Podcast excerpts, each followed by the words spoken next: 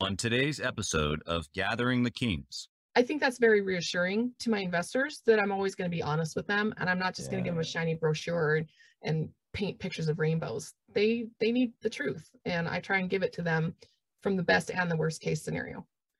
You are listening to Gathering the Kings with Chaz Wolfe, featuring fellow seven, eight, and even nine figure business owners who have real battle scars from business and life, but have prevailed as the king that they are designed to be.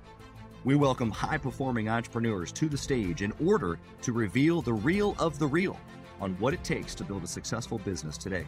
We dissect the good and bad decisions they've made along the way that give a true and accurate picture of the journey of success and how you too can get there. Through this dialogue, you will learn the value of growing your network and surrounding yourself with power players and kings like today's guest.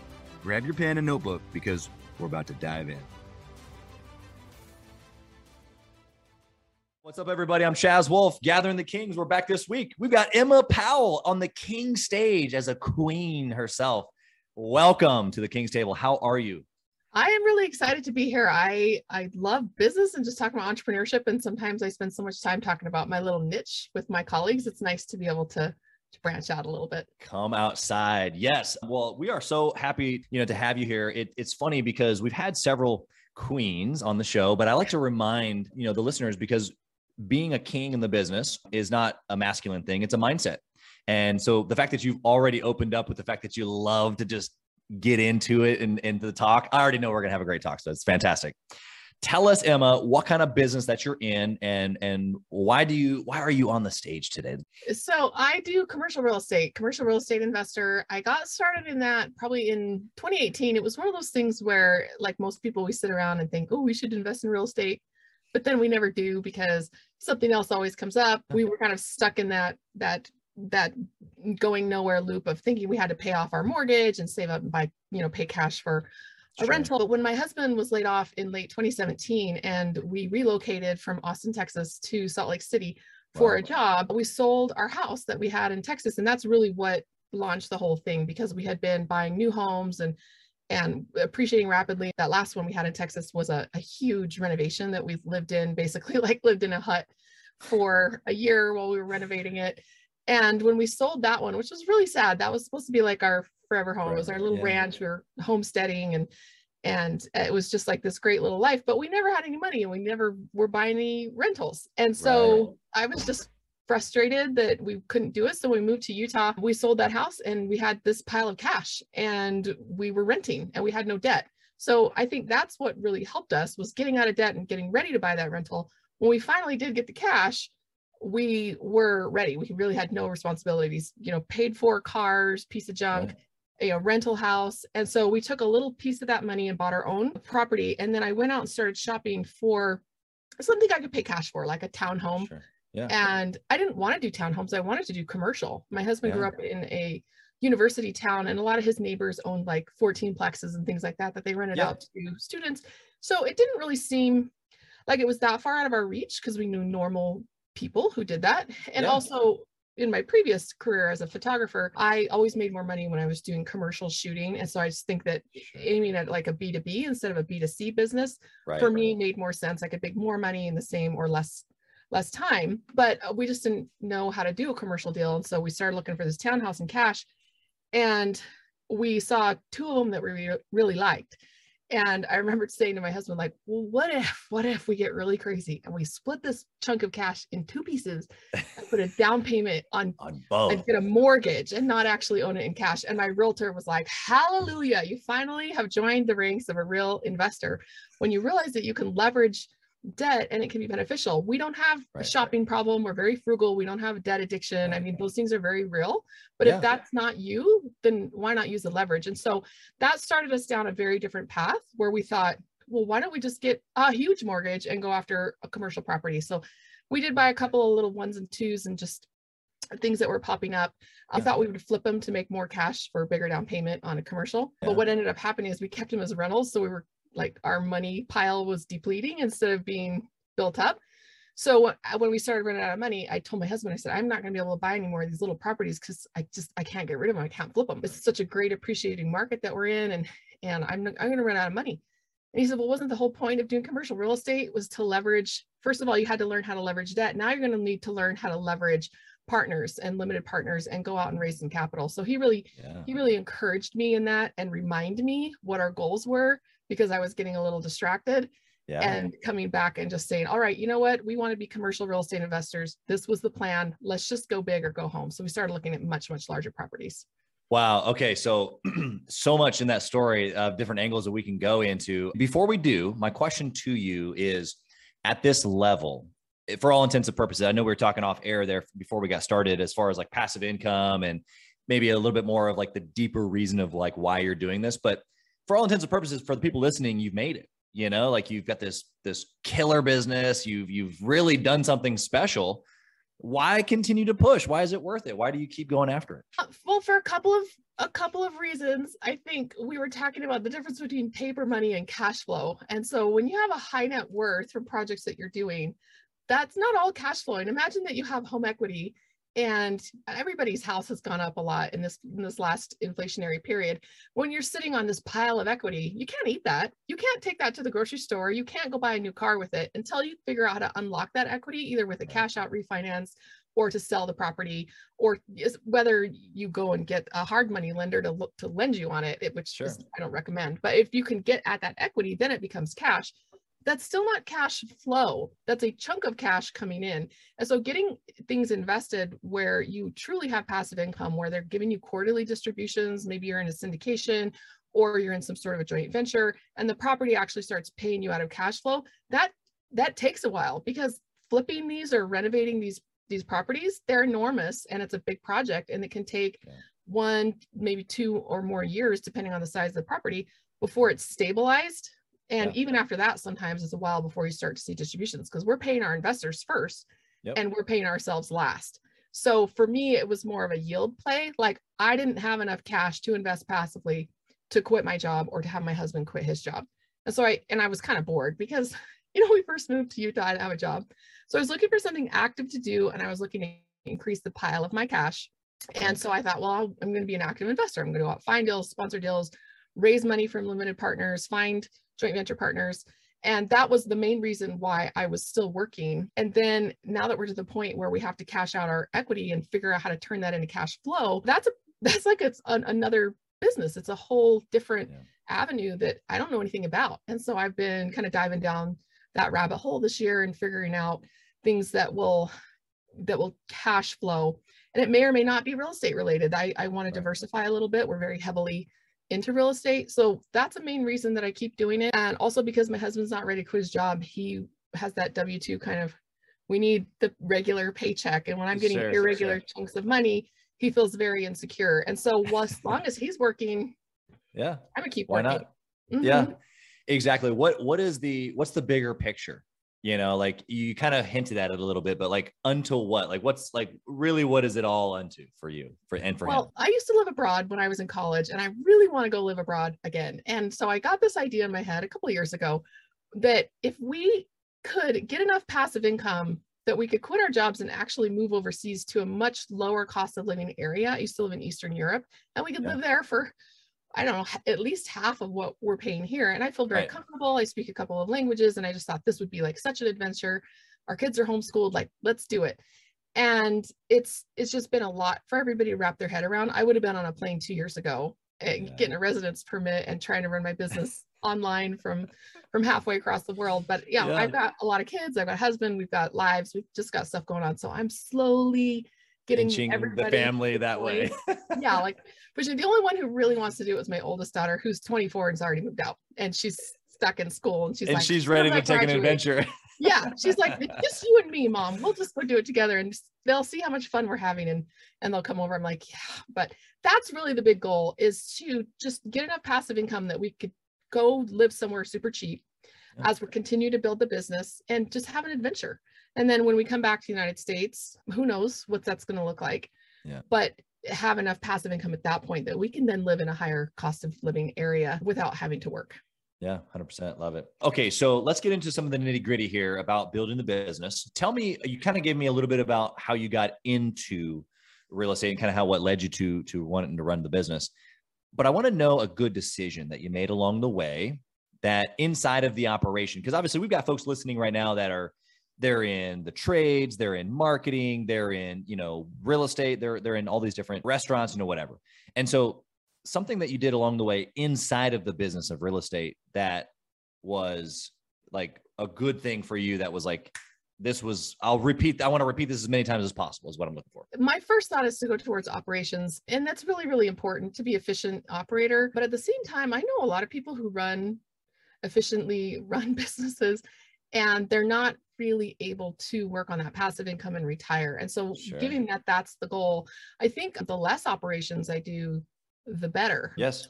Uh, the, the the best example I can share with you is we were doing a deal and I had a partner and I I felt a little bit insecure because I I was getting more involved in the CEO aspect of things and more big picture. And I was really losing um, my handle on the details and the operations. Like like bringing on a financial manager and trusting that he was going to run the numbers correctly. I knew how to read them, but I certainly didn't want to recreate those spreadsheets. Other types of things where I'm trying to train the team how to do asset management and all these construction stuff uh, because I was trying to just get bigger and you can't have your hands in the details all day. And I was apologizing and feeling and kept explaining like this is this is no longer my role is to be down in the details. I'm running the business. I'm not working in the business anymore. And my partner was telling me about a buddy of his that is just way out there, huge, big picture thinking. He doesn't know what's going on as far as he's just a big, big dreamer. And he looked at me and he said, This guy, it dreams so big that he makes you look like a CPA. And, and instead of saying, well, good, I, I look kind of like a CPA. I got a better handle on the details than I thought. My reaction to that was, oh, I'm not thinking big enough. I'm still right i don't like that bogged down by details." yeah, Yeah. I didn't want to look like a CPA compared to that big Right. dreamer. I Right, right. realized that that's the guy who makes all the money is the creative problem solver. So I think when I finally made that recognition and stopped apologizing for not being stuck in the details Yeah. and maybe not having everything under control, every plate is spinning, I'm not juggling all the balls myself, was when I really was able to step back and just say, I am building something really cool here and I don't need to know where every decimal point goes. Yeah, I, I, I mean, like mic drop.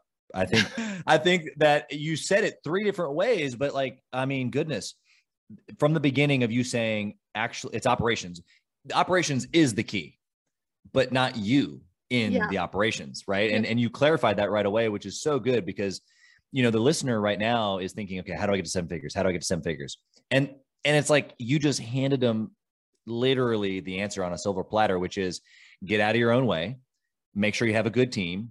And the details, it's not that they don't matter. Quality matters 100%. But I love how you said you have to really trust your ability to be the bigger picture thinker and and and also which then forces you to trust the people that are around you as well because you realize you can't do it on yourself. So so good. And I just wanted to kind of reiterate that just for the listeners so they could kind of write some notes there.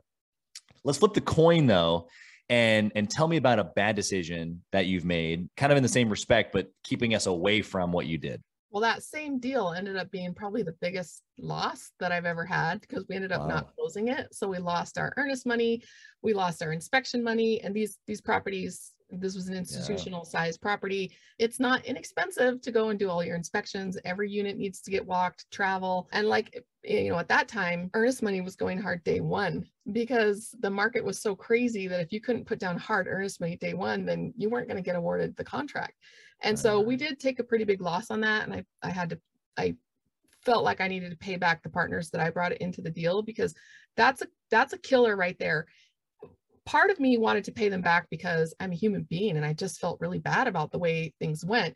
But the other mm-hmm. part, the more pragmatic business part, said that I needed to do it for my reputation. Because if I want Yeah. any of these people to invest with me ever again, I better at least make them whole. Preservation of capital, that is the, Yep. the utmost. And so that decision to pull out of that deal was looking back on it in some ways i'm still relieved that we didn't do it in other ways i see now how i could have solved the problem and we could have made it work and we could have gone into it and, and done it and i it, my problem is, is i kept calling the property a ball and chain because it's a five to seven year hold and Yeah. that kind of language and that kind of mentality really affects the way that you work and so I just realized after that deal fell through that I didn't really want to sponsor more deals as a CEO and a lead sponsor. I was getting sucked into that that vortex of the high achiever, I have a thousand doors type of thing. And I had to really take a step back after that failure and say, what went wrong? What would I do differently? And Yeah. am I moving in the direction of my goals? And really, after all that soul searching, it was pretty hard. Took a couple of months. I finally just got to the answer like, no, I went into this for passive income. And so we would be protected from tech industry layoffs that my husband works in. And Right. then the bigger goal, when I realized the potential of this business, was to retire him and just really change our, our lifestyle. And that did not include being the lead asset manager Right. on hundreds of commercial units. Yeah.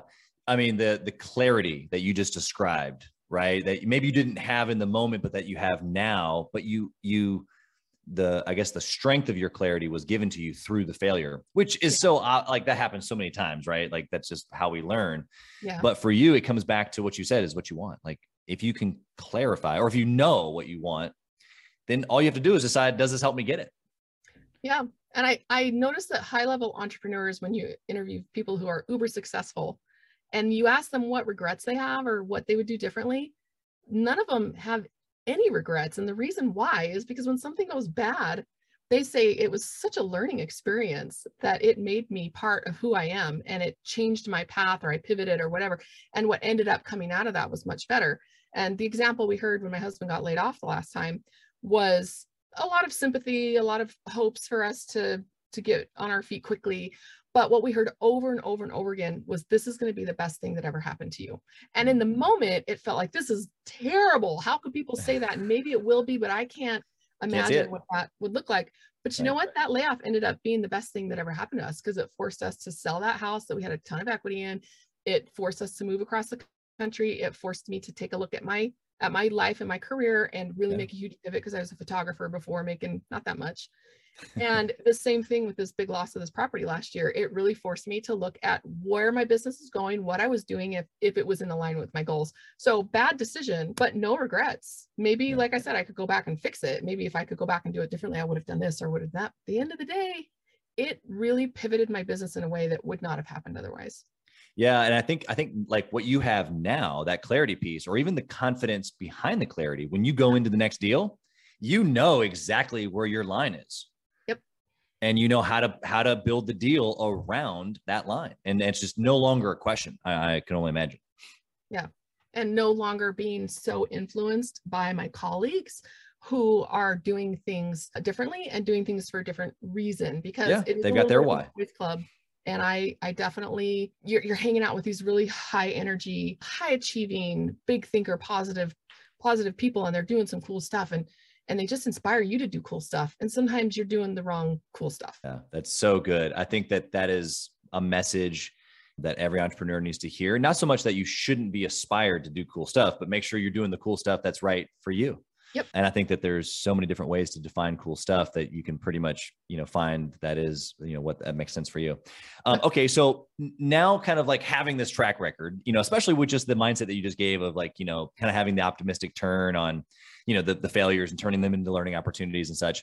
Do you have any sort of like discipline or sort of a process that you follow in order to try to make good decisions now? that's kind of funny because I I'm needing to make a, a decision right now and and I, I'm hesitating how to tell my potential partner I need a couple of days to just Yeah. to just think about this. And some of my previous partnerships because every property is like its own little business Yep. and I have different partners on each one because we put together a team to make something work. And I have communicated to my partners before when a problem will come up. I'll just listen and sometimes I'm pausing and thinking, thinking, thinking, and I'm just not getting anything. And so I'll just say, I need the weekend. And I'll go on some hikes. I'll take a lot of showers. I will go to bed early and just ponder Uh, because I Yeah. then I wake up early and I'm lying there in bed and pondering, doing my meditation. So my process sometimes takes a couple of days, but then I can come back fresh and say, okay, I have four ideas. Let's discuss the pros and cons of each and figure out which direction we're going to go. So that that being able to step back and, and ask for a moment with established teams, I feel very comfortable doing that. With new partners, sometimes I'm afraid to ask for it because it makes me look maybe a little bit slow or even inexperienced. Because even at this point, I still suffer from imposter syndrome a little bit. Sure. Well, I think we all do. I, I think that, I mean, I've worked for some pretty big names, and and I would say that they they have been honest about that that same thing. So I don't think that ever goes away, but it's just the reality of what you're asking for. And sometimes I, I love how what you said. Sometimes you don't even need the time. Other times you do, and kind of knowing that difference of kind of when to when to make a fast decision, when to not. The indicator that I heard you say was when you go to like you're thinking in that moment make the quick mm-hmm. decision but if nothing comes to you then you're not afraid to necessarily then just ask for a little bit more time. So yeah. that's super practical. I love that. Okay emma are you ready for the speed round? Always. Okay sounds good. i was let's go for it. Yeah okay so i want one word answers if possible but i'm gonna i'm gonna poke you for more so don't don't be surprised. What is the one metric? If you could only pick one in all of the projects that you've done what's the one metric that you would choose to track forever and ever? P&l Okay. And why? You cannot run a business with one KPI, obviously, but the mm-hmm. KPI that we're all driving towards is that net profit, yeah. your, your margin. Yeah. If you can track your margin, all the other KPIs are subordinate to that. It, and we have lots of KPIs in our business, but they're all driving towards that same thing. And the other thing I've noticed is a lot of business owners don't know what their margin is. If you ask them for a P&L, they couldn't produce it. Somebody asked me the other day, he said, Do you have a T12 when you look at a property? And I said, Of course I do. And he said, No, not of course. Most people don't even know what a T12 is. And so, but in our business, it's the lifeblood of how we figure out what this property is doing. So, again, you can't run the business just on your margin. There are a lot of other KPIs that will help you to get to that margin goal, but yeah. that is the goal that supersedes all the other KPIs. Yeah, 100% love it. Okay. What book would you recommend that someone, you know, I, I say six figure because we kind of d- delineate between six and seven figure here on the show, but even for someone here in real estate, maybe someone's newer, they want to learn more about real estate, or maybe just in business, maybe it's a business book that you'd recommend. Book recommendations are kind of difficult for me because I find that the books that make everybody say, oh, it's amazing, you have to read it, it's usually the thing that you're not good at and you've never mm-hmm. really thought about it quite that way before. And the book sure. is really opening this vista that you didn't know existed. And so for me, that vista has been communication because okay. I really believe that it is the lifeblood of any partnership. And, and yeah. when you're leveraging other people's money, you're leveraging other people's skills, leveraging their time, you better be really, really good at putting teams together. And that's not just background checks and, and all of that. It's also upping your communication game. And so I've spent a lot of time on that first of all, I'm not that good at it naturally, but because I've studied it a lot, I feel like I am now good at it out of effort. And so I would say the best communication and leadership book I've ever read for business specifically was Multipliers. And it's the ways that we accidentally diminish the people that we work with wow. or that we supervise by things that we think are helpful like a little bit too much micromanaging, a little bit too much doing things without letting them know what's going on. And, and it basically shows all the ways that you multiply everybody's special genius so that you can take a back seat as a CEO, as a leader, and let people perform according to their strengths. But then it goes into you think you're doing a good job, but here's the effect that these common practices actually have on the people that you work with. Yeah. So that one really did that was a that was a huge mind blow for me. But if you're really good at that and you've spent a lot of time studying it, maybe maybe yeah. something else would be better.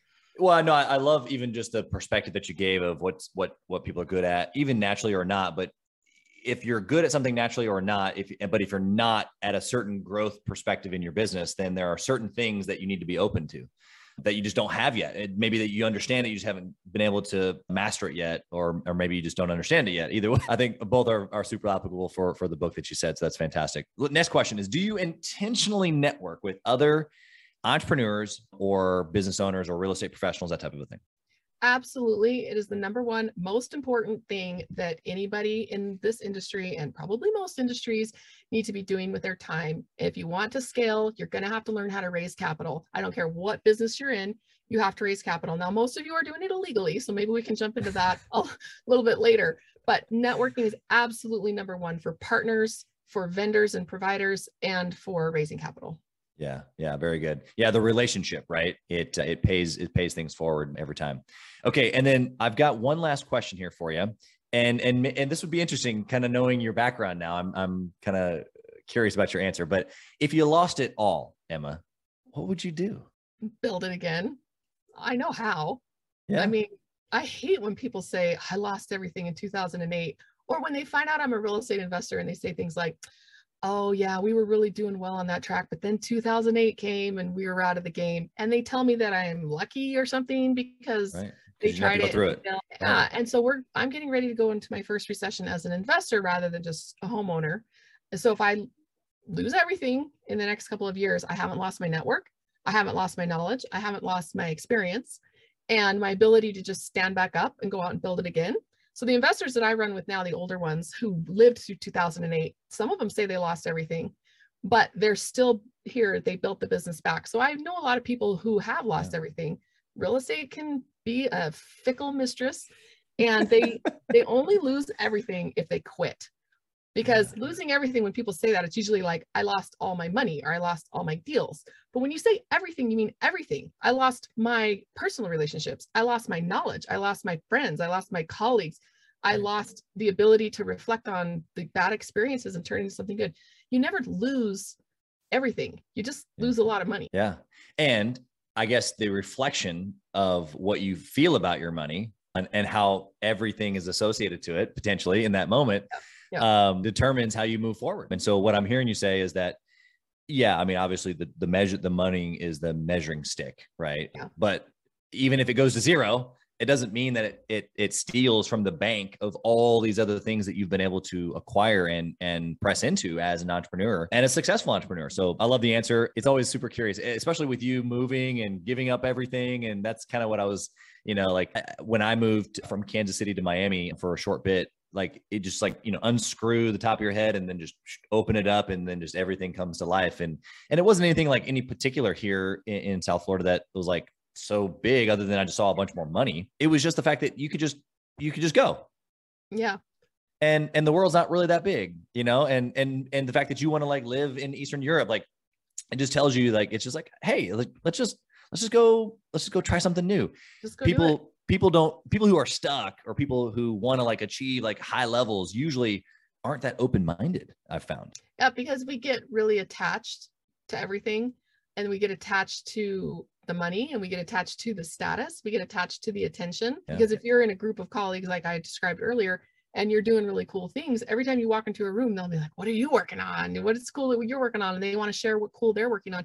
You get really attached to those trappings, but none of mm-hmm. that really means anything. And I, I will go so far as to say if you're rebuilding it, probably going to do it better and faster the second time around. And the example I always give is we homeschool our kids and and my kids are all into digital art. I used to be a graphic designer, photographer, so I, Yeah. Will watch the frustration when a file gets corrupt or when like back in my day when I forget to save something right. and I would I would lose it and I was just mourning. This took hours this took so long. I it was such a good idea and now it's I have to start over completely.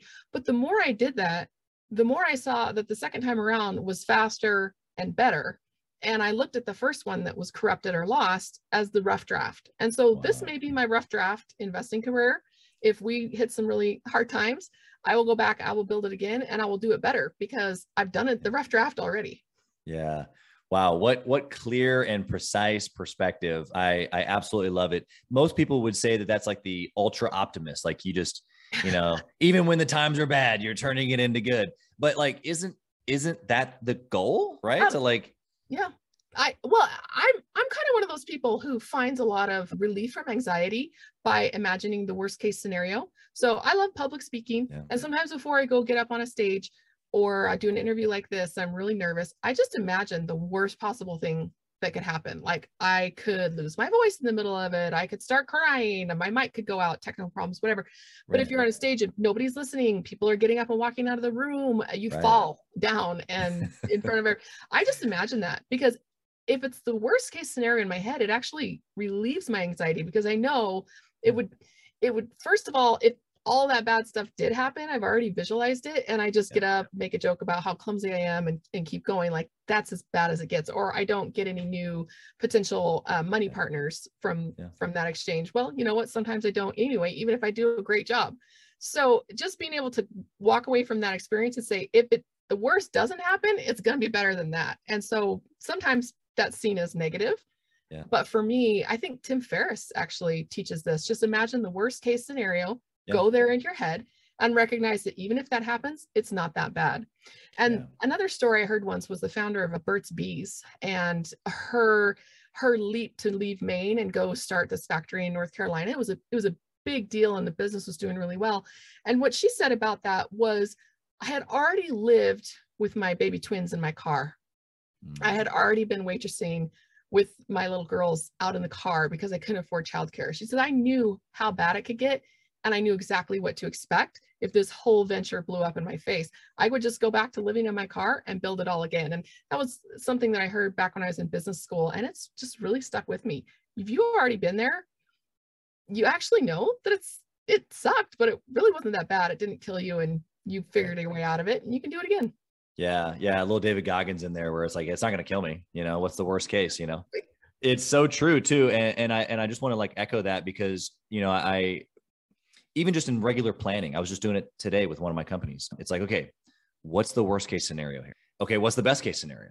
Yep. Well, I like the best case scenario, but the worst case scenario really isn't that bad. Let's go for it, right? And, and if you if you have that perspective, it really gives you the confidence or maybe freedom, like you said, just to go ahead and walk out on stage anyway, or to to present anyway, or to do the deal anyway, whatever the action is. And so many times we get frozen, you know, because of those those moments of like, what what could it be, you know? Um, so, wow, you've just been absolutely incredible. You were you about to say something else? I didn't want to cut you off there. Oh, sorry. I just think it's made me also a better capital raiser because we can do a sensitivity analysis on our on our returns projections to say like if we sell it for this, we can make this return. But in the if things don't go well and we sell it for this, you can expect more of this type of return. And so giving people more of a real world, world picture of what to expect in an investment when they put their cash into it, it, it comes from that. Let's imagine the best case, the worst case, and this realistic case in the middle is what we're shooting for, but it could go here or there. I think that's very reassuring to my investors that I'm always going to be honest with them and I'm not just going to give them a shiny brochure and, and paint pictures of rainbows. They they need the truth and I try and give it to them from the best and the worst case scenario. Yeah, I, I think that was a quote that we're going to pull. It was good stuff. Emma, you obviously know your deal. You know your niche. Like you said, you spent a lot of time there. Thank you so much for gracing us with your time outside of that. But if, if someone wanted to connect with you, they want to get to know you better, they want to try to invest with you, whatever that that opportunity they might be looking for is, how can they find you? Well, my website at highrise.group, H-I-G-H-R-I-S-E dot group really puts everything together. So if you go to slash contact, it has a link to every social that I use. It has a link to get a calendar, book a 30 minute call. And outside of doing podcast interviews, having those 30 minute calls is the favorite thing that I do in my business. So do not hesitate to book a mm-hmm. call. We have two options for people who want to get into this, depending on if you want to be a passive investor, you don't want to quit your job, you love your job or whatever. Uh, but maybe you want to quit in five years, 10 years, you just want to invest your money and collect your mailbox money in return. Limited partner, we have a path that uh, we can go down there. Or if you want to be an active investor and maybe start a similar business to what I'm running, I have a free club that just does education and we pool our capital and go into deals together. And then we use that large pool to go in and negotiate with experienced operators because I don't want to run the deal anymore. So I'll just bring in a pool of investors. We'll go in and we'll negotiate better terms. We may negotiate a sliver up the management so that we can have more control and protect the investment. So depending on which direction you want to go as an active or, or passive partner, we have options that we can educate you and hook you up with either way. That's awesome. I love it. Just just you being here and bringing the the queenly presence, if I will, you know, to to the audience. I just I just so appreciate it. And and congratulations. Just like what a what an awesome story. I hope that I continue to get to know you. Um, I think that uh, you know doing deals or or even just rubbing shoulders with people like you is what makes me and and and the listeners obviously uh better at what we do better people better better spouses all the fun stuff so thank you thank you thank you for being here we so appreciate it Yeah, thank you. And like I said, the network is the most important thing. and It's a way for us to meet each other and it's a way for us to meet the people listening. So right. network, reach out, let's let's connect and get some stuff done. exactly do the deal all right well we wish you nothing but success thank you emma we appreciate it Thank you, Chaz. Thanks for listening to Gathering the Kings. We hope you got a ton of value today and learned a thing or two about taking your business to seven figures and beyond. If you desire more and want a community around you to help you get there, I want you to go to gatheringthekings.com. That's gatheringthekings.com. And I want you to apply for our next Becoming a King 90 day intensive. We are extremely exclusive by nature as a group, What that means is that we're really wanting only the entrepreneurs who take their business and targets super serious to apply. So if that's you, you think you got what it takes to level up your business, I want you to go to gatheringthekings.com and apply. And we will see you on the other side.